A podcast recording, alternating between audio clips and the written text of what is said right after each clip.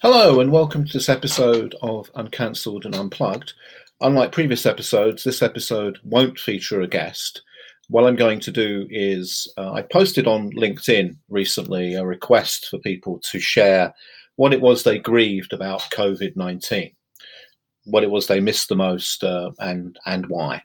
Uh, the idea was to take all these ideas together and to create a poem that sort of expressed the various sorts of grief that people were experiencing. We're going to be discussing this poem with grief expert Sarah Hines in a subsequent episode, but I wanted to take this one just to recite the poem, uh, and that way we can devote the entire of the episode with Sarah to discussing the content of the poem and really discussing people's grief and how to respond to it.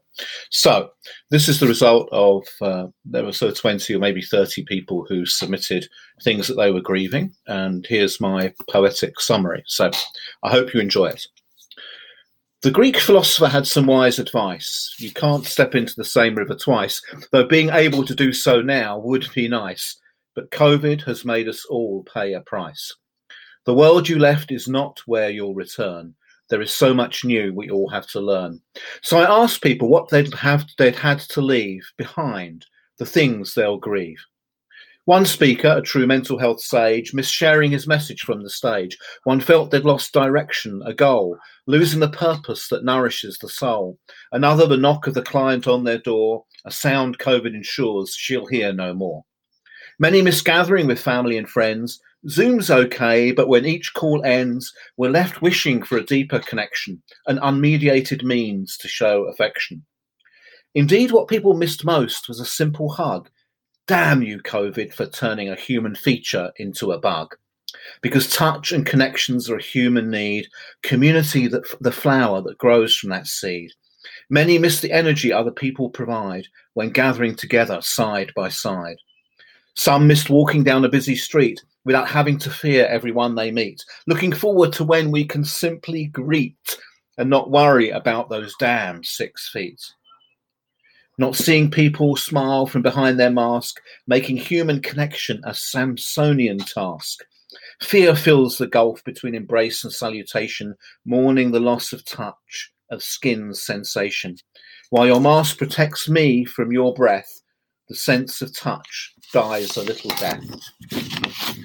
For those of us living in foreign lands, we grieve a freedom snatched from our hands. We long to just hop on a plane, fly back to where we were born, to be home again. And grieve for those whom we hold dear, who struggle with loneliness, uncertainty, sadness, fear. Having to follow social distance rigidly has robbed us of all serendipity, of casual encounters with our friends, of conversations without end, strolling casually to a local restaurant to dine, good conversation, a glass of fine wine, missing the highs, the hellos, the how do you do's. Now, matter no matter how hard the day, they helped get us through. I miss Sunday afternoon at a cafe with friends. Now each day into the others blends missing the sounds of kids, kids laughing at recess, the ring of the bell, their howl of distress. For some, a simple loss of a haircut causes pain, wondering when their locks will be styled again. One person missed her choir and singing, each person's voice in the other's ears ringing, that sense of joy in harmony. I'm here for you, and you're here for me. One mother shared the sadness of her daughter turning eight, hoping for a party, friends, painted faces, cake on a plate, a gathering so important for this little playmate. With in person events not allowed, many miss the energy of the crowd. That might be as a yoga teacher or at a church, your local preacher. I miss being a live conference chair. It's just not the same without the people there. And some, of course, have felt the ultimate pain the loss of a loved one.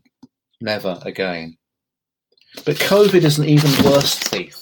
He doesn't just take lives, he's stolen grief, taken away the power of gathering for relief, yearning for a time when we can hug again, human touch helping deal with the pain.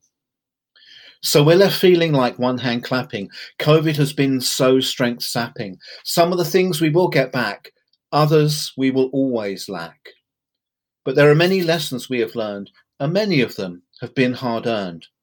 I'll share some now for a final reflection Above all, we've learned the power of human connection. We've learned we're all part of a community. There's value to be had in herd immunity. We learn to value those doing work that's essential. Humanity can't be measured with a professional credential, and everyone should have the right to fulfill their potential. Leaders play an important part, and from now on, you have to lead from the heart. We learned heroes come in all shapes and sizes, and that life is really full of surprises. And with this thought, then I'll conclude yes, we learn the power of gratitude. One lost faith, we create a future that's just and fair, a society built on a duty to care. But COVID 19 won't scare us straight. We won't find a vaccine for fear or hate.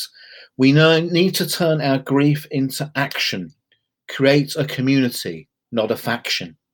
We need to build a world that's better, not the same, not worse and that will be the subject of my next verse. Thank you. I hope you enjoyed that. Uh, look forward to the conversation we're going to have shortly with Sarah Hines. Uh, until then, stay well, stay safe. Thank you.